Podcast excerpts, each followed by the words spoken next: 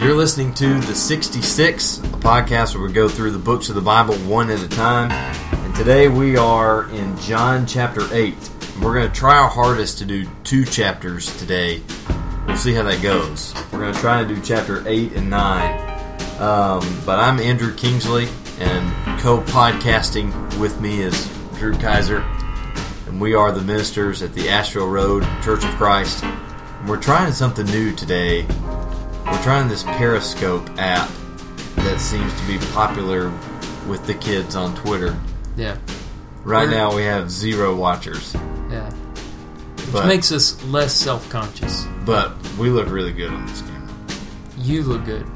I look like I've been around the block a few times. But, uh, yeah, I don't know if we'll do that. Um, and it makes absolutely no sense or practical. It's of no practical use to people listening. Later, it's just Any a- everybody's listening later. yeah, it's just a fun gadget. I guess we're throwing it out there so that you know the next time you listen to the podcast, or no, how does this work? This is such Twitter. a weird you have world. to follow our Twitter If you're following on Twitter at the 66 podcast is the handle, then you Mm-hmm. can watch and it'll tweet when we're live.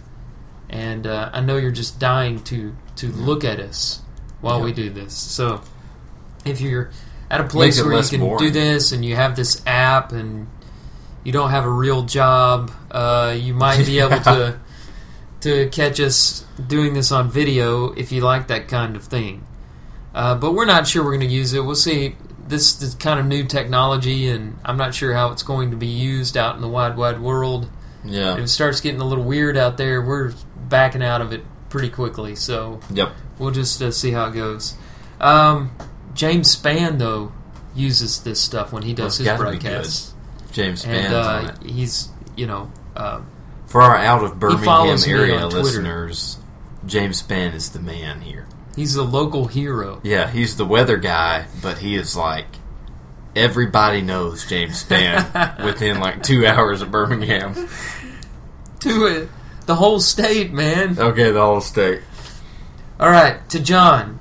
Now, we have been following the basic outline for John of his prologue, public ministry, private ministry, passion ministry, and postscript. And we are dead in the middle of his public ministry, but the part of his public ministry where he's facing a lot of opposition, he's going to get some strong opposition this week as he did last week when we studied chapter 7 we start out with this little story. Well, I should say this: the the the focus of our reading is going to be the idea of light, because we have that mm-hmm. I am statement of Jesus in John chapter eight verse twelve. I am the light of the world. But if you look at chapters eight and nine together, the main thing that ties all of this together is the concept of light. Even this little controversial story in the first 11 verses of chapter 8. We're going to put a heading over that called The Hope of Light. And it's a story about a woman who was caught in adultery. Not just accused of adultery, but caught in the act of adultery. And uh, they called Jesus over, not because they were really sincerely trying to figure out what to do with this woman, but they were testing him. And they basically wanted to ask him a question, which is, what should we? This woman was caught in the act of adultery, and the law of Moses commanded us to stone her. What do you say? And the reason they were asking him and testing him with that particular problem is because, according to Jewish law, it appeared that they must stone her. Mm-hmm. But they lived under Roman law. That was the law of the land at that time, which prohibited them from taking actions into their own hands. And as we'll learn in the case of Jesus, they would have to bring her before a Roman court to execute. The Sanhedrin no Yeah. longer had the powers of capital punishment. That had been taken away from them. So they thought they had him in a catch 22. If he said, don't stone her, he's violating the law of Moses. If he tells them to stone her, then they can bring him before the courts of Rome and have him tried and convicted of, um, uh, you know, a crime. Yeah. And so uh, they think they've got him, and uh, he does something really strange. He bent down and wrote with his finger on the ground. And they continued asking him, and finally he stood up and he said, Let him who is without sin among you be the first to throw a stone at her. And once more he bent down and wrote on the ground. When they heard it, they went away one by one, beginning with the older ones, and Jesus was left alone with the woman standing before him. Jesus stood up and said to her, Woman, where are they? Has no one condemned you? She said, No one, Lord. And Jesus said, Neither do I condemn you. Go, and from now on sin no more. That is the hope of light. And we mm-hmm. have so much to say about that in the think section and Oh, yeah. in the apply section that I'm going to leave it alone for now. But you can see the hope shining through there. He does not condemn her. Of course, there's an argument to be made that her sins have already condemned her, and as John said in John 3, Jesus did not come on a mes- on a on a mission of condemnation, but on a mission of salvation. But we'll leave that there and move on to the second part of the outline today, which is the judge of light. Uh, now, this brings in some aspects of the light metaphor or motif that you see throughout the book of John. John, in his letters and in his gospel account, emphasizes light as a, as a powerful image of goodness, righteousness. There are two aspects of light that he seems to use a lot in the gospel according to John, and that is exposure and illumination. We saw the exposure part in John 3 19 and following, where he talks about how those who do works of darkness don't like the light because the light exposes them. And uh, that's kind of the exposure of the judgment of the light. But uh, here, we're going to see more of it in terms of the illumination of light. And uh, We've definitely seen this motif of light even at the very beginning when he mentioned, you know, he said, In him was life, and that life was the light of the oh yeah, world. yeah, And he said, John came to bear witness about the light, and this is all within the first 10 verses. Uh, and he says, The That's light exactly came right. into the world. And then we talked about Nicodemus uh, coming to Jesus at night, and we mentioned, so you can go back and listen to our uh, podcast on Nicodemus for this, but we talked about, you know, the question of was there any imagery there of Nicodemus coming to him at night in the darkness? Is there any kind of a play there with the darkness? Uh, for more on that, you can go listen to that episode. But we've already seen this motif of light a few times in John. Now, the key verse in this section on Jesus as the judge of light is verse 26. And this is what verse 26 says I have much to say about you and much to judge, but he who sent me is true, and I declare to the world what I have heard from him. This is where Jesus really begins to expose his enemies. So we see, you know, the illumination part of light and the exposure part of light in this section of Scripture where he is the judge. So he judges his enemies in a number of ways. Number one, he judges them to be in the dark. Uh, he is apparently located in the treasury, which is in the court of women of the temple, in which both men and women were allowed to go because while the Jews did not want women to go into certain parts of the temple, they did want their money, and so they allowed them to go into the part where the treasury was. And this was made up of 13 trumpet shaped collection boxes around the room for contributions, and there was a candelabra that hung from the ceiling. And it was in this setting that he gives his second I am statement in verse 12 I am the light of the world. Whoever follows me will not walk in darkness, but will have the light of life. Probably that candelabra was hanging there, and mm-hmm. you know, it was an illustration of what he was what he was pointing out. And so he tells them, I'm the light of the world. And the Jewish leaders have a response which is critical, as you would expect. It's a twofold response. Number one, they say, Who is your witness? That's verse 13. And Jesus responds that according to the law, two witnesses were enough, and he had two himself and his Father. And then they say in verse 19, Well, where is your Father? And uh, some have guessed, and I think this is a really interesting theory, that they were making a charge of illegitimacy. And, uh, you know, they say that later on in this chapter, they say in verse 41, just out of nowhere, they say, we were not born of sexual immorality. And it's not in context or anything. He's just talking to them about something else, and they just come in with this, well, we were not born of sexual immorality. And, mm-hmm. you know, here in verse 19, where they say, hey, where's your father? Uh, this may be a reference back to a misinterpretation of the virgin birth. Yeah. You know, they didn't buy this miracle business.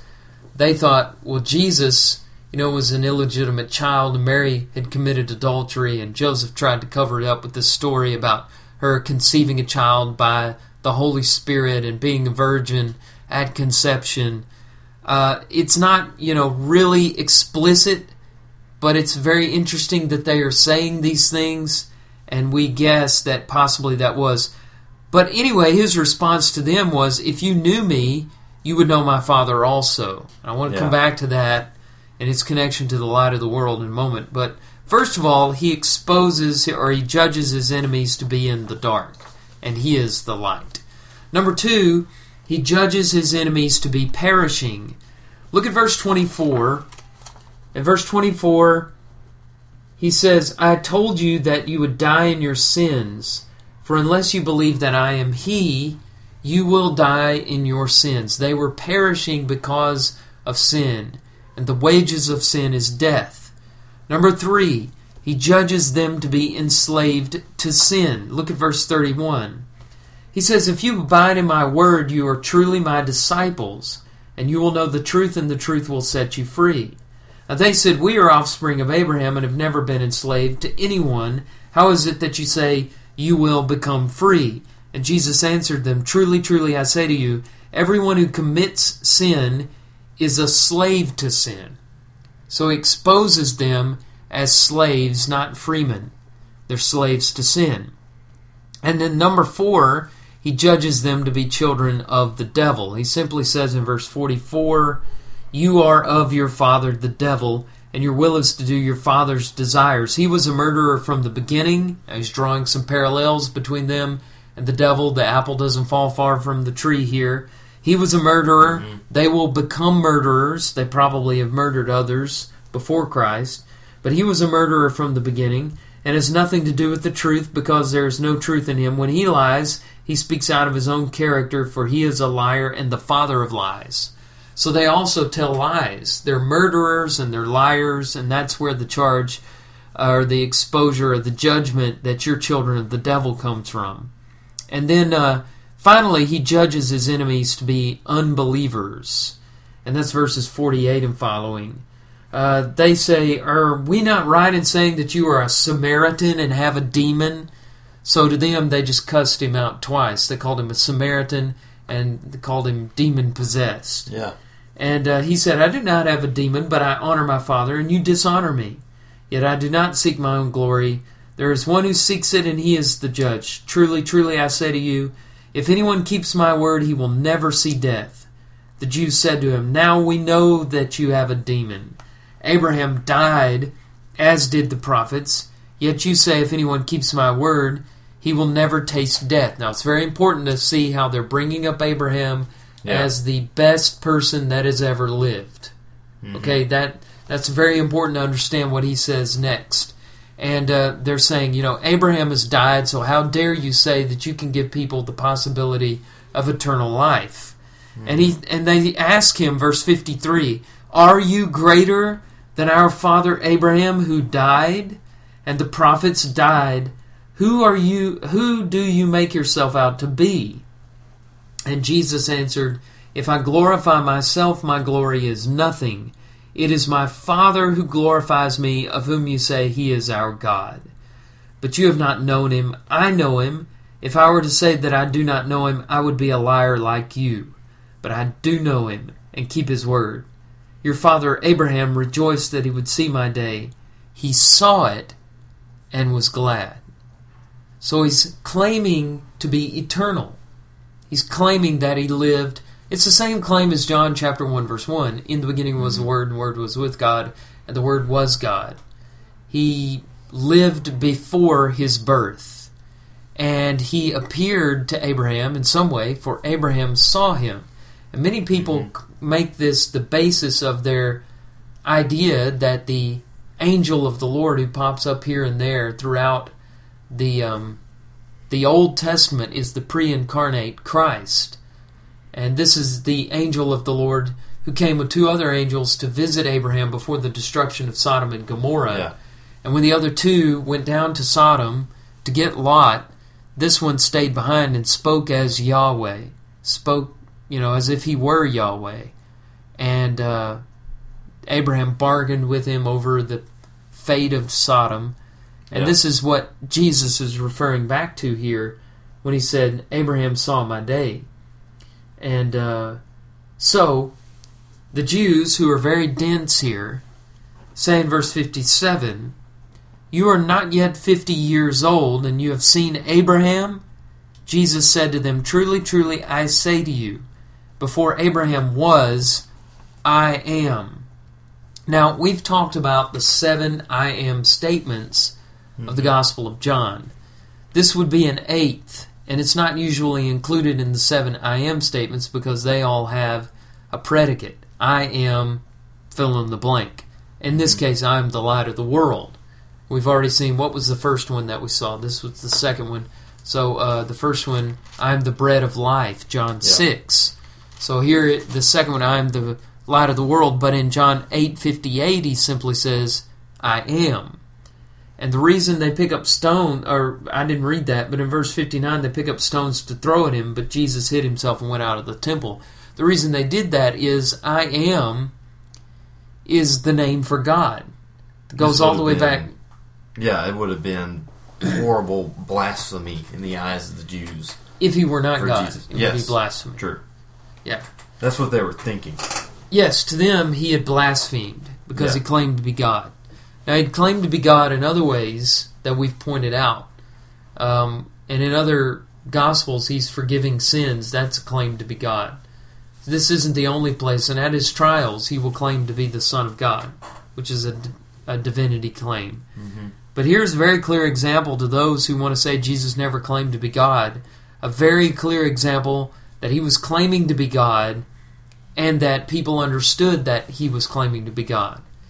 And it's based on these kinds of claims that C.S. Lewis made his famous trilemma that Jesus is either a liar, a lunatic, or the Lord Yeah. because you you can't just say that he was a good moral teacher because that's not all that he did. He didn't just give ethical statements and you know go around giving truths to help people build better lives. He went around saying, "I am the son of God." And because he did that, he was either lying about it to try to get power or he really believed that he was the son of God and was just delusional or he was who he claimed to be, the Lord, which is of course what you and I believe about him. And that brings us to chapter 9. And the reason we're doing chapters 8 and 9 together is because I think they should be linked together due to the miracle or sign that's worked in chapter 9. Uh, it is a sign that involves giving sight to the blind, which is a form of light. And uh, we call this third section the source of light. You know, there there's abstract light and there is created light. In the beginning, the first thing God created out of chaos was light. He said, Let there be light, and it was so. And here, Jesus is doing the same thing, creating light in a man's eyes. Because everything we see is basically light bouncing off of stuff. So this is uh, the creative act of light once more. Uh, let's look at the story here and tie it into his statement, I am the light of the world. Uh, Jesus and his disciples encountered this man. As he passed by, he saw a man blind from birth, and his disciples asked him, Rabbi, who sinned, this man or his parents, that he was born blind? And Jesus answered, It was not that this man sinned, or his parents, but that the works of God might be displayed in him. They had the same philosophy as Job and his friends, the uh, the law of retribution, that suffering is evidence of sin. And so, you know, here you have a blind man, so obviously he sinned. Who sinned? Uh, the man or his parents? You know, we can sum this up pretty simply. And he says, no, no. Uh, all suffering is not due to sin. All disease is not because of something bad somebody did, but this man is in this condition so that God can be glorified. through through this condition. So he repeats the I am statement of chapter 8, verse 12, and verse 5 of chapter 9, which is another reason we're handling these together. As Yeah. long as I am in the world, I am the light of the world. And uh, then he works what is the sixth sign in the catalog of miracles in the Gospel according to John. Verse 6 says that having said these things, he spat on the ground and made mud with the saliva. Then he anointed the man's eyes with the mud and said to him, Go wash in the pool of Siloam, which means sent. So he went and washed and came back seeing. Um, you know, a lot of people want to ask, why is he making mud with spit, Mm-hmm. putting it on his eyes?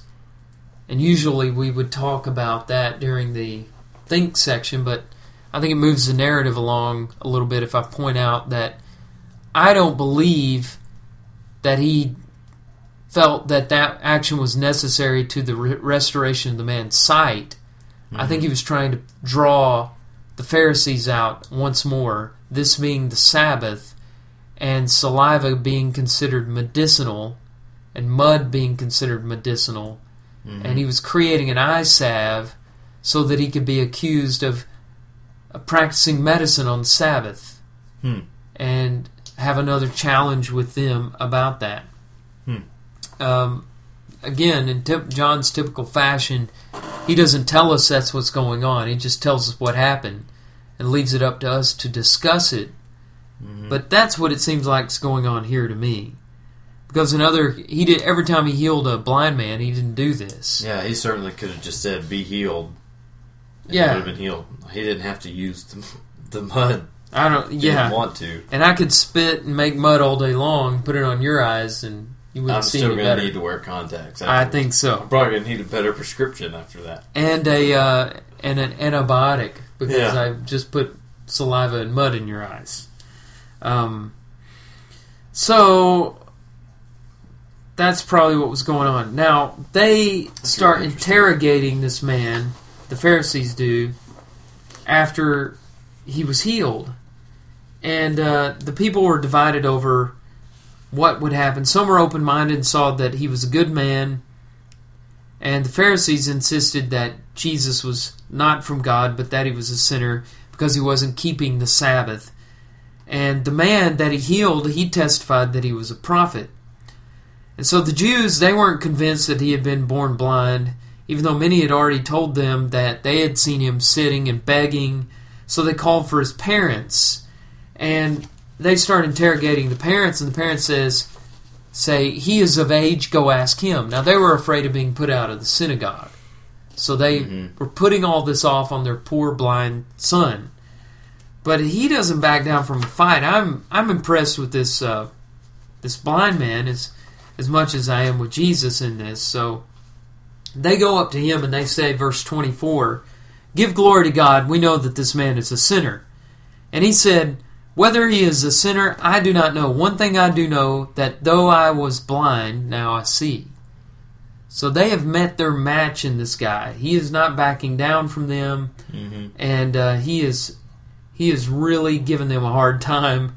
It continues, verse 26. They say, What did he do to you? How did he open your eyes? And he said, I've told you already, and you would not listen. Why do you want to hear it again? Do you also want to become his disciples? I think that's hilarious Yeah. that uh, he knows good and well they're not wanting to become his disciples. Yeah. But he's getting real sarcastic with them. And they reviled him, saying, You are his disciple, but we are disciples of Moses. We know that God has spoken to Moses, but as for this man, we do not know where he comes from. And the man answered, Now this is an amazing thing. You do not know where he comes from, and yet he opened my eyes. And by the way, a lot of miracles are recorded in the Old Testament, but none in which a blind man has been given his sight. Mm-hmm. So Moses, you know, they're they're leaning back on Moses, and Jesus has just done something Moses nor any of the prophets had ever done. Mm-hmm. So he says, We know that God does not listen to sinners, but if anyone is a worshiper of God and does his will, he listens to him. And uh, uh, never since, this is still the blind man speaking, never since Yeah. the world began has it been heard that anyone opened the eyes of a man born blind. If this man were not from God, he could do nothing. And they answered him, You were born in utter sin, and we and you would teach us. And they cast him out. So they fell back on that law of retribution, threw him out of the synagogue. But Jesus, this is when Jesus decides to go and find him after all of this has happened. He doesn't know who Jesus is. It's not like the Samaritan woman where he's sitting there and it's he's there with her throughout the whole experience until she realizes he is the Messiah. He heals him, Yeah. disappears, and then after he's been through all this, he returns. Mm-hmm. And um, he asks the man, verse 34, Do you believe in the Son of Man? He said, Who is he, sir, that I may believe in him? Jesus said, You have seen him, and it is he who is speaking to you. He said, Lord, I believe, and he worshipped him. Jesus said, For judgment I came into this world, and those who do not. Now, this is, this is going to get a little confusing. See if you can follow the figure of speech. That those who do not see may see, and that those who see may become blind. Some of the Pharisees heard him say these things and asked, Are we also blind? And he said, If you were blind, you would have no guilt. But now that you say, We see, your guilt remains. And before we conclude this, let me see if I can analyze that a little bit. He must, in verse 39, he talks about those who do not see. And uh, that must be those who do not see by according to the evaluation of the Pharisees, like the man who is blind. Mm-hmm. He doesn't see. Um, or those who do not see according to their own evaluation. They realize their ignorance Mm-hmm. and that they need direction and guidance, so they come to the light. Yeah, similar to the the whole thing that he says in Matthew about he didn't call, uh, or he didn't come to call the righteous but the sinners to repentance, Right. and it's not the healthy that need a doctor, uh, but the sick. Right. Same This time. so those who do not see would be the sick Yeah, and the sinners yeah. that know they need help. Mm-hmm. Now those who see are those who see by their own evaluation, like the Pharisees, the self-righteous. They think that they can see. Yeah. And so they they ask Jesus, "Are we also blind?" So they're saying, "Are you saying that we are ignorant, that we're in the dark?" And he responds using the language the way that he did in verse 39. If you were blind, that is, if you realized that you needed a, an instructor, if you realized that you were in the dark, if you were penitent, then you would have no guilt because you'd be listening to me. Mm-hmm. But now that you say we see by your own evaluation, in other words, because you are proud and self righteous, your guilt remains because you won't listen to me. So I think that's how to read that. Yeah. Those who are blind are those who are blind according to their own evaluation. They realize their their sin and their need. Those who are uh, not blind is that is by their own evaluation. All right, we better wrap the first section up. We'll be right back with some deeper thoughts.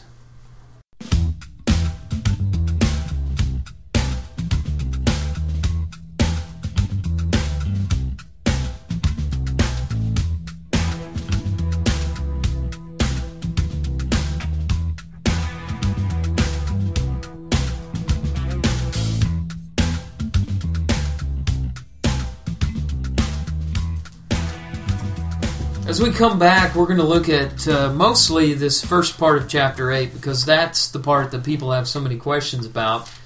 They have questions about the passage itself and then several things that happen inside of the passage. So we're going to we're going to talk about that a little bit with much trepidation. I mean, I'm a little nervous talking about this because I'm not sure people will understand where we're coming from as we explain what has to be explained in the uh, in the text and in the footnotes of your Bibles that you may have if you're reading from something other than a King James translation.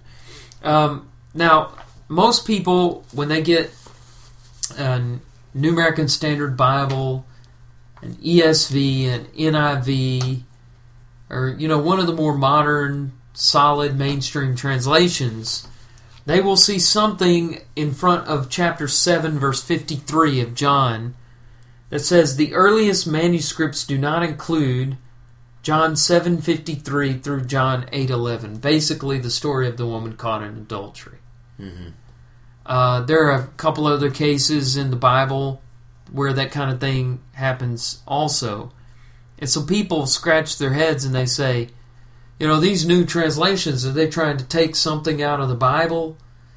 And uh, I don't trust these new translations because they're, you know, removing parts of the Bible. Really, what they're doing is trying to give you as much information as possible. Mm-hmm. The King James was translated from a a limited scholarship uh, scholarship limited manuscript base. Just a few manuscripts that were very late were all that the King James translators had available to them in 1611 before the age of modern science and archaeology. Since then, as you would expect, we have discovered hundreds and thousands of manuscripts supporting the Old and New Testaments.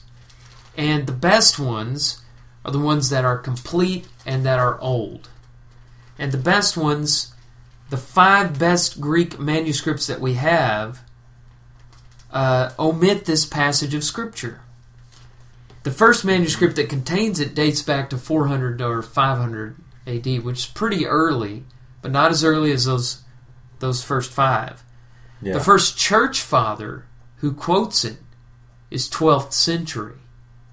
That that's way down the road. yeah. Because the church fathers were quoting a lot of scriptures, and uh, there's some internal problems. Um, look at John seven fifty two. They replied, "Are you from Galilee too? Search and see that no prophet arises from Galilee." Now read that into John eight twelve.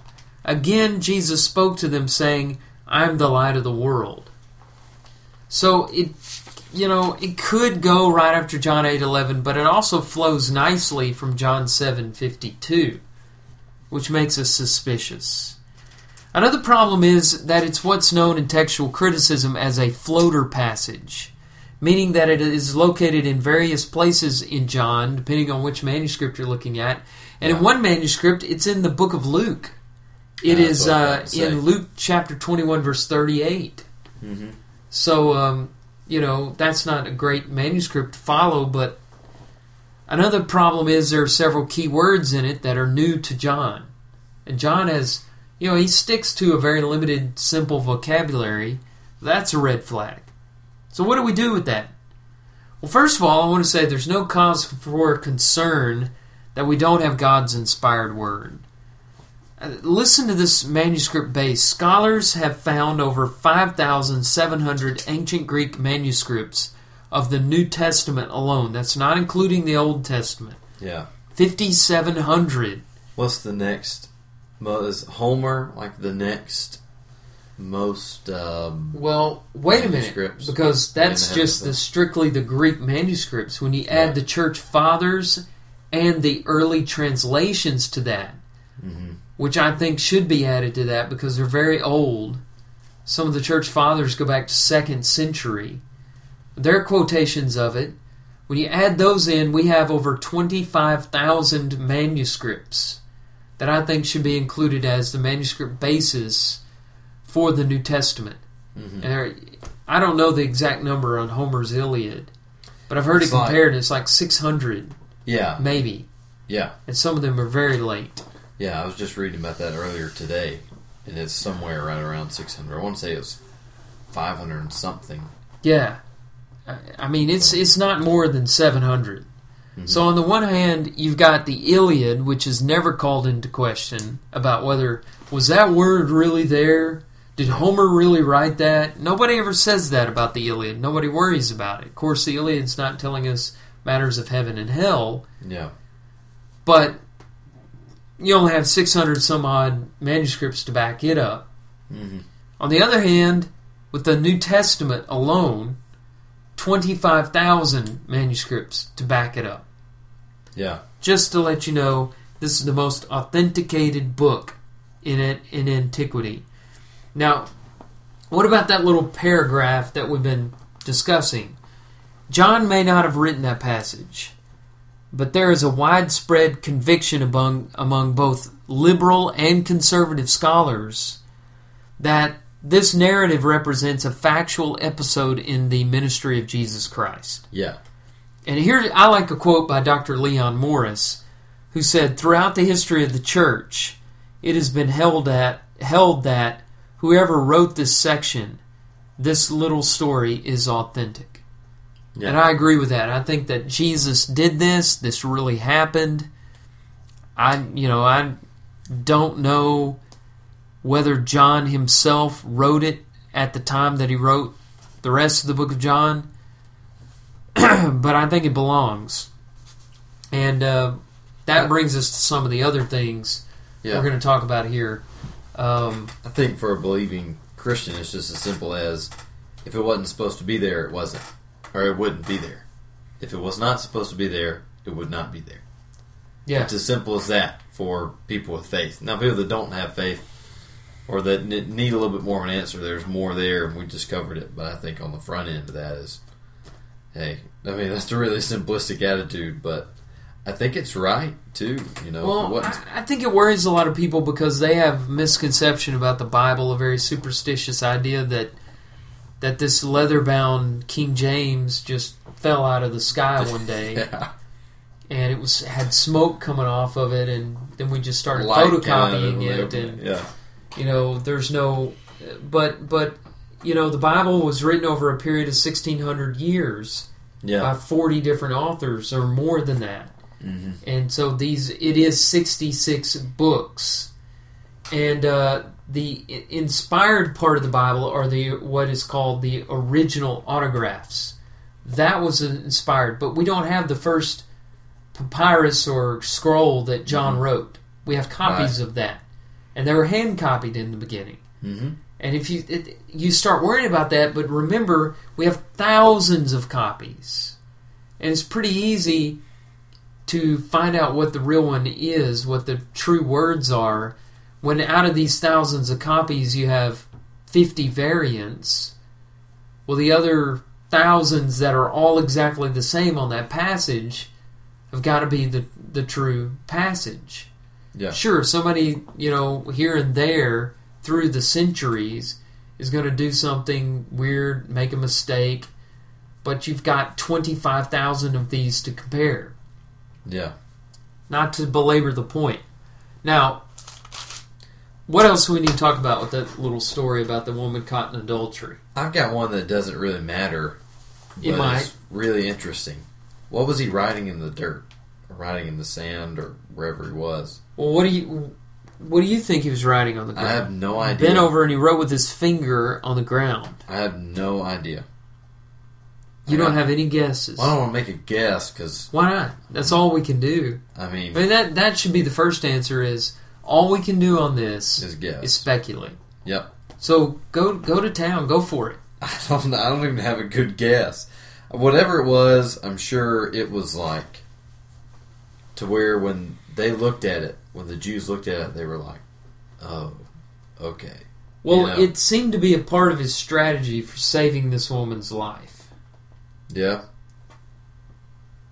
Now, here here's a couple of possibilities. One very slim possibility is that Jesus did not know what he was going to say. So he's just giving collecting his thoughts and stalling for a Mm-hmm. minute.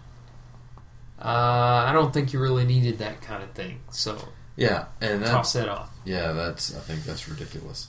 Another idea is that he, and this is what I've heard in Bible classes, is that he was writing sins. You know, John is emphasized throughout the gospel that Jesus knew what was in man's heart. So he's writing specific sins that they've Of the man committed. standing there. You know, cheated in cards, Yeah, gambler, yeah. um, adulterer. That would make sense with verse seven, but Uh, I mean, there's Yeah, I no telling, mean- no way of knowing. That is One- something I would want to know. Like I would love to go back Yeah. and stand there and watch that and see what was going on. Now, wrote, the word wrote may discount this third idea, which is that he was just doodling and uh, just giving them, just slowing them down a little bit. you know, giving them a moment to think about what they were about to do. Yeah. Because mob mobs, and we've all seen it, mobs are capable of things that the individuals in the mob would never do. right. Here we got a mob mentality, and you slow it down a little bit. And there was a police officer who was able to do this in Ferguson on one occasion, where he walked in there and he and he got people talking. And I remember a story about that, how he was able to slow them down a little bit, and that was the way he would stop the violence on that particular day. Next day, it was back business as usual yeah. but he had said some things that got them to stop and think and talk. We don't know what he was doing, but it's interesting that after he did it, he was able to say, He who is without sin, let him be the first to throw a stone at her. hmm Okay? Which, that brings us to the next thing. Was Jesus breaking the law of Moses here? Right. in order to keep from breaking the Roman law. Because we pointed out in the first section that that was a test. If he had done what they said, he would have kept the law of Moses but broken Roman law. If he had not done what they said, he would have kept he would have broken the Jewish law and kept the Roman law. Mm-hmm. So they thought they had him in a catch twenty two. So was was that the case? Did he break the law of Moses? I mean, that's a concern because you know the Bible teaches that Jesus never sinned. Well, I guess we have to just look at what he said, what his judgment was on it. And his judgment was, He who is without sin, let him cast the first stone. Which is, actually, we were talking over the break and we found out that's following the law of Moses. Oh, do you have Deuteron- the Deuteronomy passage? Uh, I've got another one in chapter 20, but we were in chapter 17, right? Well, yeah. Um, yeah, it's here in verse. Seventeen seven. Read Yeah. read that. The hand of the witnesses shall be first against him to put him to death, and afterward the hand of the people. So you shall purge the evil from your midst. Okay, so basically that teaches that the witnesses of the crime, after somebody's been convicted and capital punishment has been issued as the sentence, the witnesses of the crime are to be the first to begin the execution by stoning. Cast the first stone. So he said, All right, you caught her in adultery. Let's have that witness come up and be the first to cast the stone. Now he added the one without sin. Now it may have been the case that every person there who was emotionally capable of killing a woman had also been committing adultery. I mean, it's very possible. In that culture, I would not be surprised. Yeah. Um, I want to know. or they really didn't want to do it and you know but the fact that he didn't cast a stone was not breaking the law he said carry out the law but remember this part of the law and they're the ones that did not keep the law of moses jesus kept the law of moses but she lived it's genius that's one of the reasons why i think the story has to be authentic because Yeah. it's so clever I, it's just amazing, Mhm. and it, it and it requires intricate knowledge of the law of Moses that very few people possessed. Yeah. And I wonder where the man was for all this. For some reason, I was Yeah. under the impression that Well, I think we know where he was. he got maybe hiding somewhere. I don't know, but Well, she was caught in the act, right? okay, so they they So they knew who him, he was. Yeah, But you know how women were treated in those days. but they were both supposed to. I mean, I've got Deuteronomy twenty two twenty two, Leviticus twenty and verse. All right, 10. read one of those. This one says, If a man is found lying with the wife of another man, both of them shall die. The man who lay with the woman and the woman. So you shall purge the evil from Israel.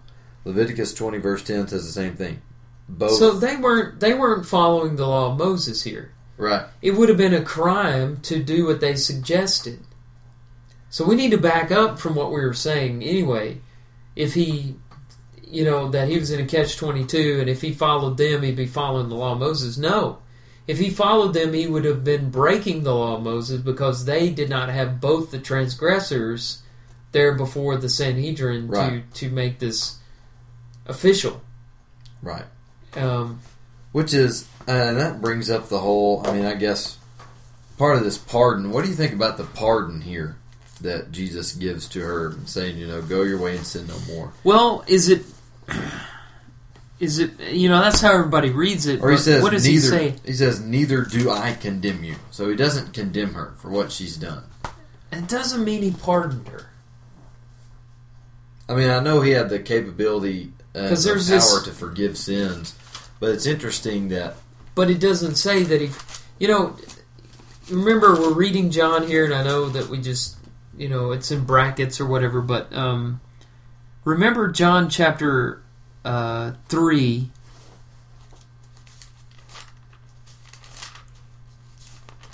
verse 18 whoever believes in him is not condemned but whoever does not believe is condemned already because he has not believed in the name of the only son of god condemned already Jesus came into the world, he didn't come to condemn the world. The world was condemned already. So this woman is condemned already. It doesn't she doesn't need Jesus to condemn her. Hmm. He came on a mission of salvation. And so he's still coming from that perspective that he came into a condemned world and he is the only hope of being saved. Mhm. And so that he gives her that hope there saying, Go and from now on sin no more. And if she, upon belief in him, went on her way and sinned no more, putting her trust in him, then Yeah. she would have been saved. Yeah. But I don't think at that moment he was forgiving her sins in the way that he did the thief on the cross or Mhm. um, I think the whole other the, the whole theme- of others that we read about. going on to what he's what he's about to talk about, you know, about healing or uh, you know, about the light and where the light, who the light is for, and what he says to the Jews, um, what he says to them about the light. And I think it's interesting to note that he here he is not condemning a woman caught in adultery, but he is condemning these guys that are that have what's behind the law messed up. Like this woman had probably both of you know she was in sin for whatever reason we don't know, but it's interesting that the people that Jesus gets upset with, he doesn't get upset with this woman, but he does get upset with the Jews uh, because they claim to know God but they don't. You know they act like they can see, but they can't. And I think it's. But just- they're the ones that are trying to trap him too. yeah, yeah, they are. I So they're they're definitely. But not. you're right. That seems to be the self righteousness and pride seem to be taken more seriously. Well, he is more aggressive towards those kinds of sins than the sins of adultery, prostitution, uh, unethical tax collection, and things that were considered immorality by the Yeah. Jewish society. Uh, and I think it's because those people knew they were bad. And other, this gets back to the analogy of the blind. That makes sense. They knew they were blind, so they went to the physician to see again. But the other, the sins of pride and arrogance, have a blinding effect on their people where they don't. They They, don't think they, they see. them. They think they see. That makes sense. Uh, so time for another break. We'll come back and tie it up with some practical applications of the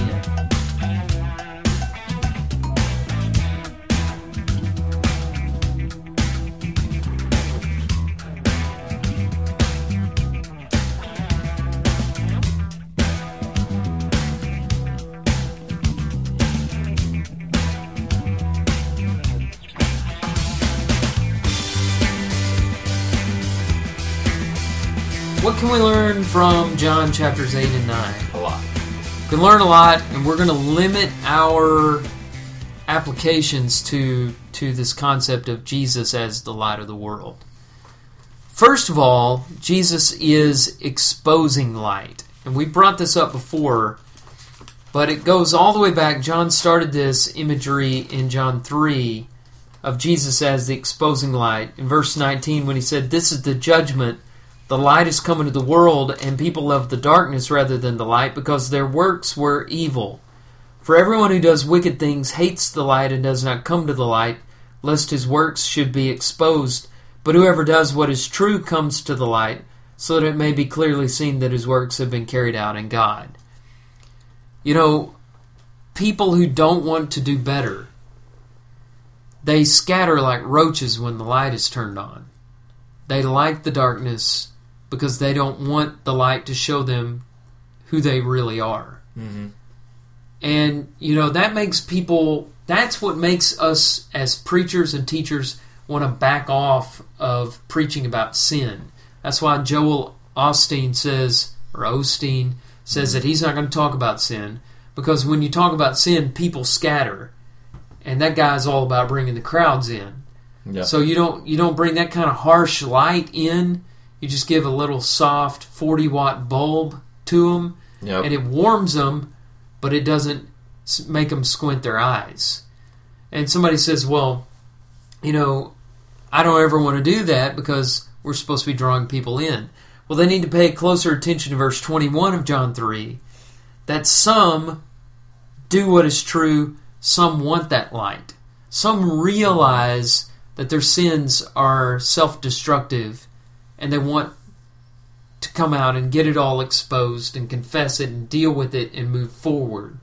And those Yeah. are the ones that are attracted to Jesus, although the light can be harsh sometimes. Yeah, nobody likes to come to the realization or to be reminded that they are wrong about something No. or that they are living because people get so upset if you tell them that something they do is wrong. And all of a sudden they go into this defensive mode of, well, how can you tell me, you know, that what I'm doing is wrong? What are you doing? You know, Well, there's a word for that st- that sting, and it's called shame. yeah. Uh, no- Shame, by definition, does not feel good. hmm Nobody likes to be ashamed. But it's an important part of the transformation that Christ brings as light. It's an exposing light. And verse 24 of John 8 brings that out where he said, no, not verse 24. Uh, 26. I have much to say about you and much to judge, but he who sent me is true, and I declare to the world that what I've heard from him. So he has much to judge. You, you, everybody wants to look at Jesus with a different picture in mind. He didn't judge. He didn't judge people. And we look at the incident with the adulterous woman. He didn't judge. But he's talking to the Pharisees and he says, I have much to judge. That's the exposing light. Number 2 mm-hmm. illuminating light. Namely, he is illuminating God. Jesus Yeah. came to earth to show us what God was like. And before he came, we had hints of the righteousness of God. And of course, there's a lot in the Old Testament that tells us about the nature of God, all aspects of his personality and character. Mm-hmm. But Jesus came in flesh and really showed us who God was. And what's really interesting about the Gospel of John is every time John describes Jesus as light, he ties into that the idea that if you see Jesus, you see the Father. Let me illustrate really, really quickly. In John chapter 1, as you brought up a while ago, verse 4, in him was light, and the light was the life of men. And in that same chapter, John says in verse 18, No one has ever seen God, the only God who is at the Father's side. He has made him known. So he says, Jesus is light, and he makes God known. That's John one mm-hmm. Now, in John 8, verse 12, he describes Jesus as light again. I am the light of the world. And then look at what he says in verse 19 If you knew me, you would know my Father also. So there it is again. And he Yeah. does it one more time in chapter 12, verse 45. Chapter 12, 45.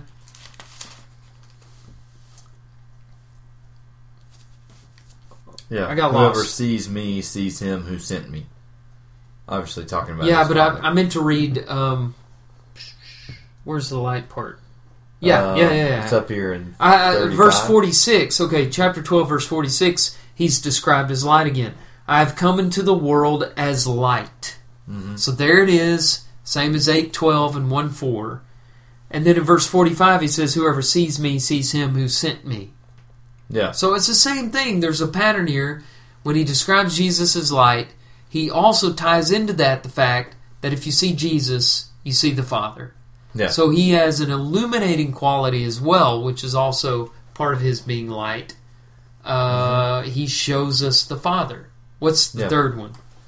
Well, I think it's the fact that you look at Matthew chapter 5 and Jesus calls us the light of the world. So if Jesus is the light that kind of illuminates uh, righteousness and shows you God, really, I guess, illuminates God for people. If we're followers of Jesus, we should be doing that as well.